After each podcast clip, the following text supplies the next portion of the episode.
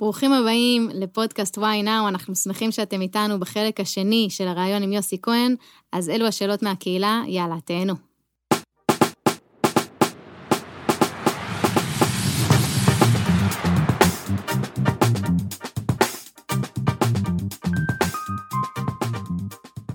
כן. עכשיו, אה, אני רוצה שנעבור ברשותך לשאלות ששאלו אותנו בקבוצה, והאמת היא שאני קצת הופתעתי, כי פרסמנו את הפוסט לפני 24 שעות, וכאילו קיבלנו מבול של שאלות. וגם כיף לראות את זה, כי זו, אלו בדיוק הסיבות שפתחנו את הקהילה ואת הפודקאסט, כדי שאנשים יוכלו להשתמש בזה כפלטפורמה, לשאול את מה שעל ליבם ובאמת ללמוד עוד.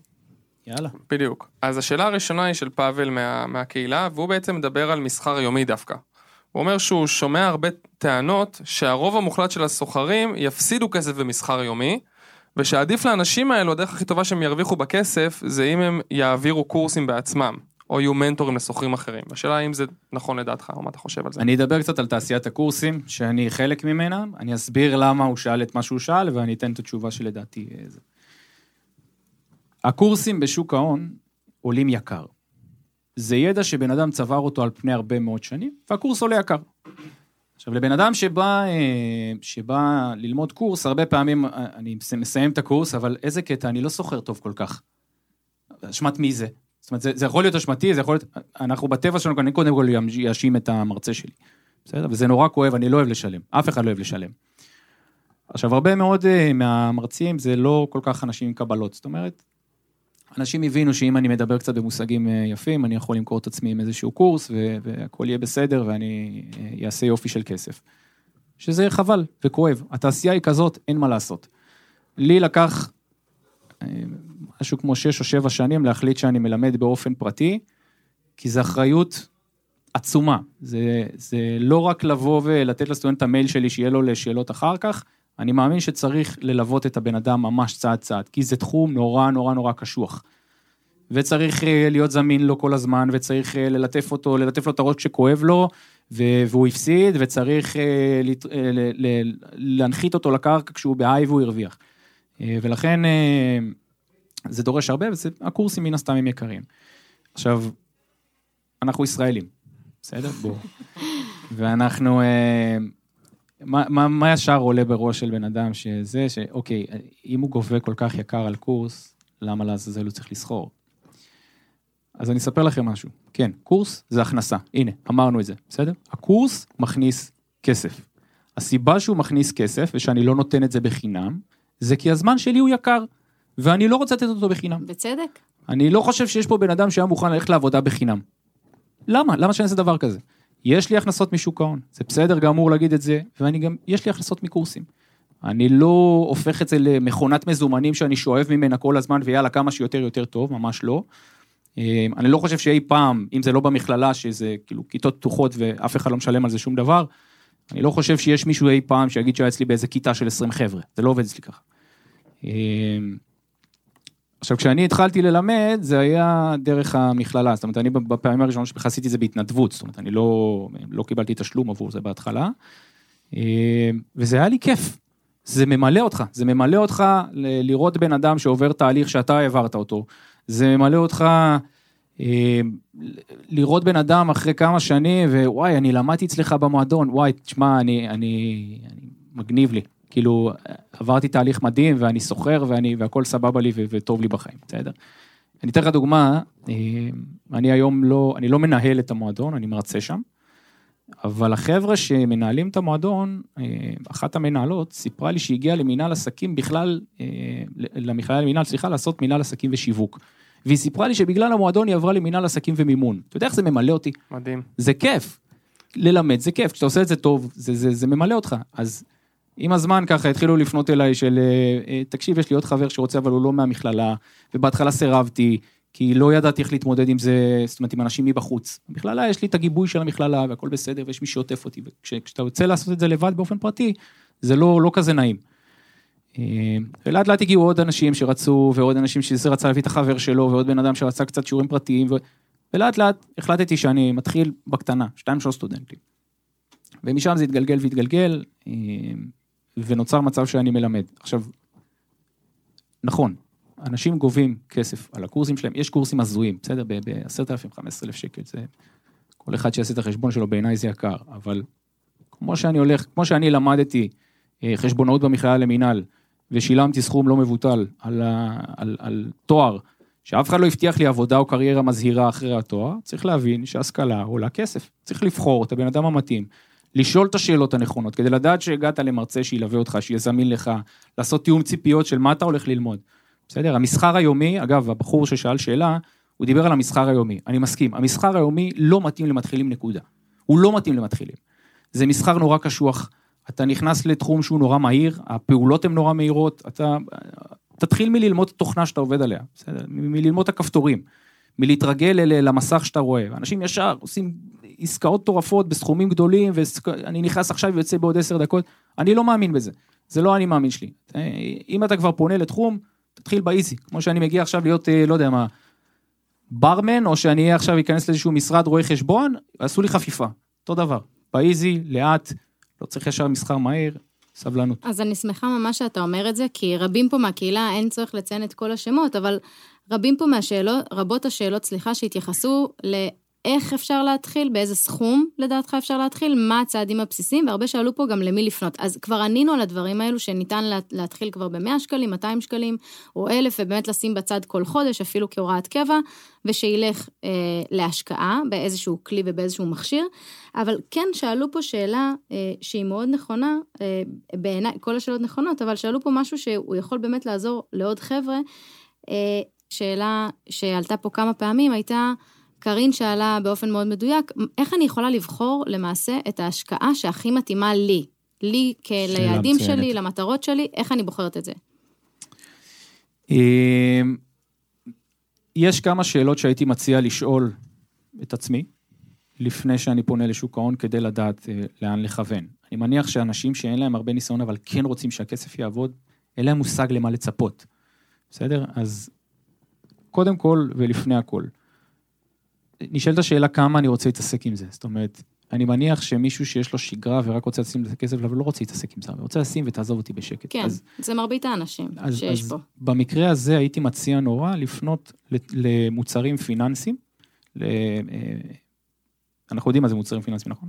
דיברנו על זה בפרק הקודם. לפנות למוצרים פיננסיים שהם יותר סולידיים בסגנון של שגר ושכח. כן. קרנות, תעודות סל, אג"חים.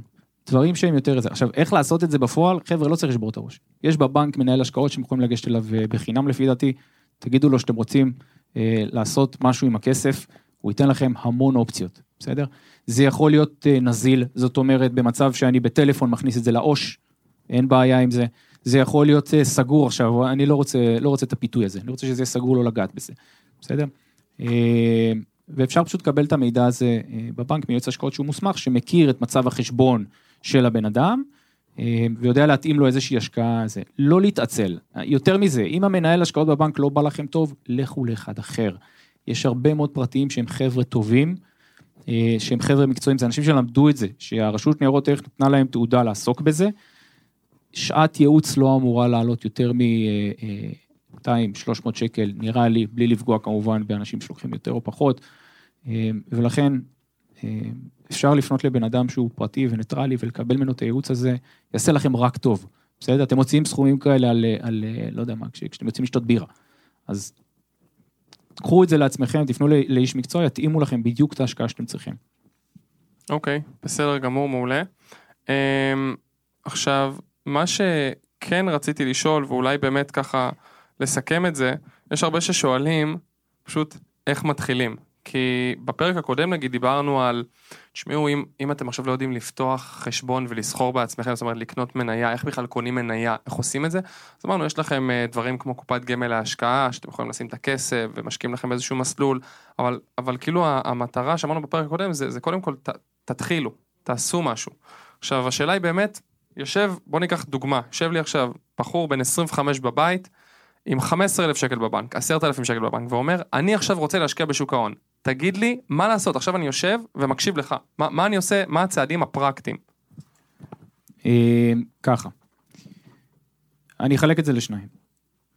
שוב, אם אנחנו הולכים לכיוון של השקעה, זאת אומרת של שגר ושכח, אם זה בחור שהוא צעיר, אה, יש לו כסף שהוא אה, נזיל כרגע בעו"ש, הייתי מאוד ממליץ אה, ללכת לאיזשהו מוצר שהוא מוצר נזיל. זה, זה גיל כזה שאנחנו אה, אה, אנחנו רוצים להיות בשליטה כל הזמן, אנחנו רוצים שהכסף, לא יודע, יהיה זמין לי, נראה לי, יהיה זמין לי למצב שאני יכול למשוך אותו.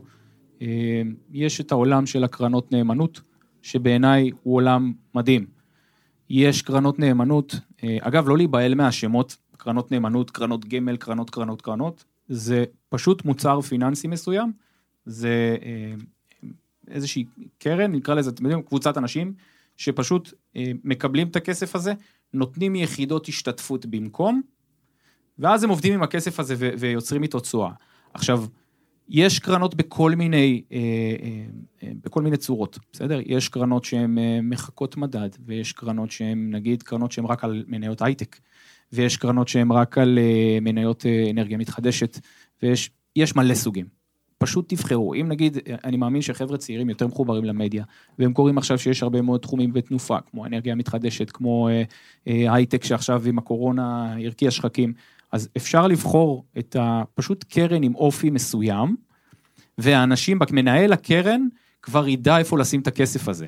אני נגיד, אם אני אשים עכשיו, אקח אלף שקל ואני אשים באיזושהי קרן נאמנות שמתעסקת במניות הייטק, אני אקבל מנגד יחידות השתתפות שהן באגורות, בסדר? כמה שקלים בודדים. ככה אני יכול בעצם אה, אה, לקבל, אה, אני יכול להתחיל מסכומים נורא קטנים, אז הכסף שלי עובד. איך שהקרן עובדת, נגיד הקרן עשתה 5, 6, 7 אחוז בשנה, אותו דבר יקרה עם הכסף שאני הפקדתי. עכשיו, יש קרנות שהן נורא נורא ממונפות, שזה אומר בעלות סיכון קצת יותר גבוה, ויש קרנות, לדוגמה, חשיפה למטח, זאת אומרת, אם אני קונה הרי בדולר, אני גם חשוף לשינוי בדולר. אה, זה אה, יכול להיות גם צורת מינוף מסוימת. עכשיו, יש קרנות שהן מאוד מאוד ממונפות, מנגד הסיכון הוא גם גדול יותר, וה, וה, והתשואה היא גם גדולה יותר. יש קרנות שיודעות לעשות גם 60 ו-70 אחוז בשנה. ויש קרנות שהן יותר סולידיות, שהן יותר עדינות, שזה מה שאוהבים בבתי השקעות בדרך כלל. סיכון מאוד מתון, זה יותר מתאים לחבר'ה שהם פחות, אה, פחות אוהבים את האדרנלין הזה. אפשר גם לקנות קרן שהיא עדינה, שהיא נעימה למשתמש, ולתת לה כסף לעבוד. כך או כך, כשהכסף יושב בבנק, הוא לא עומד. הוא, הוא, הוא מתקצץ לנו לאט לאט. מי, ש, מי שלמד כלכלה, יודע שאנחנו אה, מדינה שואפת לאינפלציה של בין אחוז לשלושה אחוז בשנה. זה בריא למשק. עכשיו, אינפלציה מחלישה את ערך הכסף שלי. זאת אומרת, אם היום אני יכול אה, לצאת לקנות אה, לחם בעשרה שקלים, סביר מאוד שבעוד עשרים שנה עם העשרה שקלים אני לא אקנה פרוסה. בסדר? אז זה מה שקורה לכסף עם הזמן. ולכן אם הכסף לא עובד, אני מפסיד אותו. אולי בחלקים נורא נורא קטנים, אני מפסיד אותו. אני לא אוהב הפסד, בשום צורה. אני לא חושב שיש מישהו שאוהב הפסד. לכן אפילו לתת לכסף לעבוד על מוצרים כל כך קטנים ועדינים, זה, זה עדיף מאשר לתת לו לשכב. זה יכול להיות נזיל, ואני יכול למשוך את זה בשנייה אליי, והכל בסדר. לא לפחד. כלומר, כן היית ממליץ שבעובר ושב לא יהיה כלום. יהיה בעצם מה שדיברנו עליו כבר בעבר, חשבון ליום שחור, נניח X ההכנסה שלי וההוצאות שלי כפול שלושה חודשים, נניח אדם ממוצע שם לעצמו 20-25 אלף שקלים בעובר ושב, כל השאר מעל, היית ממליץ לשים בהשקעות שלא יהיה לי נזיל בעובר ושב? מדויק. אני חושב שבן אדם שמדור ה-Y צריך לדעת מה הצריכה החודשית שלו. ברור, בהחלט, דיברנו על זה גם. זהו, הוא צריך לדעת מה הצריכה החודשית שלו, ומי שמאזין לנו ולא עשה את הבדיקה הזאת, הגיע הזמן. שידאג שיישאר בעו"ש מה שהוא צריך, ואת השאר לשים בהשקעה. לתת לכסף לעבוד. אתם תגיעו בעוד עשר שנים, ואתם תופתעו מה הכסף הזה יכול לעשות. אז לדאוג לדברים האלה. אז בעצם כמו שאמרנו נסכם את זה איך אנחנו מתחילים קודם כל נתת את הדוגמה של להוריד איזושהי אפליקציה בכלל כלכלית בשביל להבין ולהתחיל להרגיש את העולם הזה קצת להתחבר. דבר נוסף אם יש לנו סכום כסף אנחנו צריכים להשקיע אותו יש לנו הרבה מקומות שאנחנו יכולים להשקיע אותו הרבה אנשים שאנחנו יכולים ללכת אליהם בנקים למיניהם בתי השקעות למיניהם ולהתחיל להשקיע גם אם זה השקעה שעדיין אנחנו עדיין לא מכירים אבל להתחיל להיכנס למשחק הזה לא לשים את הכסף בבנק ולהגיד טוב שאני אדע אז אני אקנה מניות בעצמי. אגב, ואם, ואם אתם לא יודעים, גם בשביל זה יש את הקהילה הזאת, ויש את הפודקאסט, יש קהילה, תכתבו, היי, אני רוצה להתחיל להשקיע, יועצים פנסיונים שאתם יודעים שהם טובים, יוצא השקעות, מכירים, יועצי השקעות. אני אגיד מילה על זה, ברשותך. אוקיי. בפייסבוק אין יועצי השקעות. זה תחום שכולם רוצים להיות צודקים, בין אם אני יודע טוב ובין אם אני לא יודע טוב. יכול להיות שיש אה, אנשים שיש להם הרבה מאוד ידע בפייסבוק, שאומרים לאנשים מה דעתם וכן הלאה, אבל יש גם הרבה מאוד כאלה שלא, שפשוט יודעים לדבר במונחים טובים. הפייסבוק זה לא מקום לצרוך ממנו ידע. זאת אומרת, זה כן מקום אה, אולי אה, ליצור קשרים חדשים, אבל ידע מקצועי, הייתי ממליץ לצרוך מאיש מקצוע. רגע, ואם הכוונה שלי הייתה נניח לכתוב, היי, מישהו שמע על יועץ פנסיוני כזה או אחר, אין בעיה עם זה. אה, מעולה. איש מקצוע. איש מקצוע, כן. ולהמליץ, להמליץ כן. אחד לשני, כי אני יודעת, אם אני עבדתי עם אדם כזה, שהוא כבר חמש שנים נמצא במשפחה והוא עוזר לאחת, שתיים, שלוש, אז אני אומרת, אוקיי, הוא יודע מה הוא עושה, כן. אנחנו מצליחים, מעולה. אני, אני אתן לך דוגמה, היה... אה, אה, לא, לא תמצאו הרבה מאוד תגובות שלי בפייסבוק, כי אני, אני קצת עייף מה... מהרשתות. מהשיח הזה של, שבפייסבוק, אבל יש הרבה קבוצות שאני חבר בהן, שאני רואה פוסטים נוראים בעיניי. לדוגמה, מה דעתכם לקנות טסלה? מה אתה מצפה שיגידו לך? כאילו, עכשיו, לא חלילה שזה, אני, אני מבין שאנשים רוצים לקבל מידע, אבל חבר'ה, הפייסבוק, אה, הרוב המוחלט בו, הם לא אנשי מקצוע. זה אנשים שחיים מדיה, וצריך להבין את זה. זאת אומרת, אם, אם אני הייתי מפנה שאלה כזאת לאיש מקצוע שאני יודע שיש לו איזושהי הסמכה מסוימת, איזשהו ידע מסוים, איזשהו קבלות מסוימות להראות לי. לכן, גם הדברים המקצועיים, במרכאות, שאני רואה בפייסבוק, לקחת את זה בערבון מוגבל. שים לב מאיפה אני צורך את הידע שלי. מאוד כן. חשוב. כן, לגמרי. אז דבר ראשון, אפליקציה כלכלית. דבר שני, יש לכם כסף ששוכב לכם בעו"ש, להתחיל להשקיע אותו. יש, אמרנו, אנשים בהרבה מקומות, הרבה בתי השקעות שיכולים לעזור לכם, לפי הרמת סיכון שלכם, המטרות שלכם, לשים את זה באיזשהו חשבון השקעה. והדבר השלישי, תתחילו לצבור ידע. כמו שאמרנו, לא לצבור ידע מאנשים רנדומליים בפייסבוק, לקחת קורסים, אבל גם עוד פעם, דיברנו על זה גם על עולם הקורסים. לקחת קורסים שיש להם המלצות, שיש אנשים שבאמת יכולים להגיד, הקורס הזה קידם אותי, הקורס הזה עזר לי, הבחור הזה מדהים, תקראו עליו, תשמעו אותו, תדברו איתו, אבל חשוב גם לרכוש ידע. כי בסופו של דבר, אמרנו שאחד הגורמים הכי גדולים לפחד זה חוסר ידע. אנחנו חייבים, אתם חייבים לעשות מה שצריך כדי לרכוש ידע ולהיכנס לעולם הזה. אני אגיד לך מה, איך לדעתי כדאי לבחור קורס נכון בשוק ההון. יש שלב מאוד קריטי וזה התיאום ציפיות. זה משהו שחייב לעשות אותו ברמה מאוד מאוד גבוהה, כי כל, כל מנטור שתביא, לו, יש לו, יש, שתביא לי, יש לו אתר מפוצץ, יש לו מלא אנשים שימליצו עליו, כי אם למדתי אצל מישהו, אני רוצה שכולם ילמדו אצלו. אה, אבל לאו דווקא הוא מתאים לי, והוא לא חייב להיות מנטור רע, יכול להיות שהוא לא מתאים לי. עכשיו, חשוב אה, לשאול שאלות כמו, איזה סוג מסחר אתה עושה? יש מנטורים להשקעות, יש מנטורים למסחר יומי נורא מהיר, יש מנטורים למסחר סווינג שהוא קצת בבין לבין. אה, חשוב להבין עד כמה המנטור יהיה זמין לי. זאת אומרת, האם הוא הולך לעבוד איתי עם מיילים, או האם הוא זמין לי 24/7. אה, חשוב להבין אה, האם הוא מצפה ממני לפתוח תיק מסחר כל כך מהר, כי זה אגב נורה אדומה. אגלה לכם סוד קטן, כל הברוקרים שעובדים בישראל, לכל המנטורים, יש איזשהו הסכם שיתופי שאני אביא אנשים ואני אקבל עליהם עמלה, בסדר? זה העולם, אין מה לעשות. צריך להגיד גם, להגיד גם את הדברים האלה. אבל טובת הסטודנט חייבת להיות מול המרצה. ויש היום חשבונות דמו, זאת אומרת, אני מקבל חשבון עם כסף וירטואלי, שעם החשבון הזה אני יכול להתנסות. וזה תמיד טוב. אם יש לכם אפשרות להתנסות בחינם, תנצלו את זה. אני יודע שזה לא כיף, אני יודע. זה אולי 50% מה, מההנאה כשאתה מרוויח, ו-50% מהכאב כשאתה מפסיד. ולא יודע מה, אם אני מרוויח, אני ישר אומר לעצמי, אה, למה לא לקחתי את זה באמת, איזה באסה. בסדר? ואז כשאני עובר לכסף אמיתי, פתאום אני קצת יותר אמוציונלי וקצת יותר בלחץ. אבל השלב הזה, שהוא של הדמו, צריך לנצל אותו. בקטע של ללמוד את התוכנה. תלמדו את התוכנה שאתם יודעים עליה. קליק אחד שהוא לא במקום, אתם נכנסים לעסקה שאתם לא רוצים להיכנס אליה, וחבל. אה, איך אני, איך אני מכניס את זה לשגרת היום שלי? באיזה שלב ביום אני מסתכל על מניות? כמה אני מסתכל על מניות? אנשים שהם נכנסים לו עוד לא יודעים את זה. לכן, להתחיל צעד צעד. אני מאוד בעד הדרגתיות, והדרגתיות היא, הבעיה היא שהיא משעממת. אנשים אוהבים את, התחום, שוק ההון זה מילה סקסית. אנשים אוהבים את ה... ללכת לספר לחבר'ה, הרווחתי וזה. אבל uh, להתחיל מסכומים קטנים, זה ייתן לכם כרטיס כניסה הרבה יותר נעים, הרבה יותר נוח, הרבה יותר בוגר.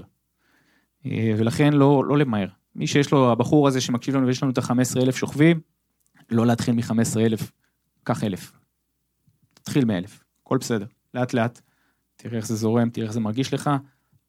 אתה מרוצה, תמשיך, תתקדם. לאט לאט, בסדר? הבורסה לא בורחת, יש... הוא כבר 100 שנה שהבורסה בארצות הברית עובדת, אני מאמין שגם שלנו יש לפחות 100 שנה קדימה. כן. מעולה. טוב, איזה כיף. וואי, היה. מעולה, היה מעניין, היה מרתק. אני למדתי המון. אני כן, שלקחתי. מלא מלא דברים אה, מהיום. כנ"ל. אה, בטח בתור אה, מישהי שמתחילה וככה עושה את הצעדים הראשונים. אז תודה רבה ליוסי כהן. תודה לכם תודה רבה שהזמנתם אותי. שבאת. תודה לכם שהזמנתם אותי. תודה רבה. תודה על האווירה, על החיוך, תודה רבה לדני גל, דני גל, תותח. לשי ביבס, רותם גולן, פרק 12, סיימנו, איזה כיף. ונתראה בפרק 13. שנדבר, אגב, אפרופו, אם מעניין אותך יוסי, אנחנו נדבר על מטרות, על הצבת מטרות, על חזון, מה החזון, איך בונים אותו, איך גוזרים אחורה, אבני דרך, איך מגניב. בונים תוכנית פעולה, מגניב. וזה לגמרי מתקשר לעולם הכלכלי. לגמרי. זה כל התחום המנטלי, זה מה שעושה את ה- זה מה שעושה את ההבדל לדעתי.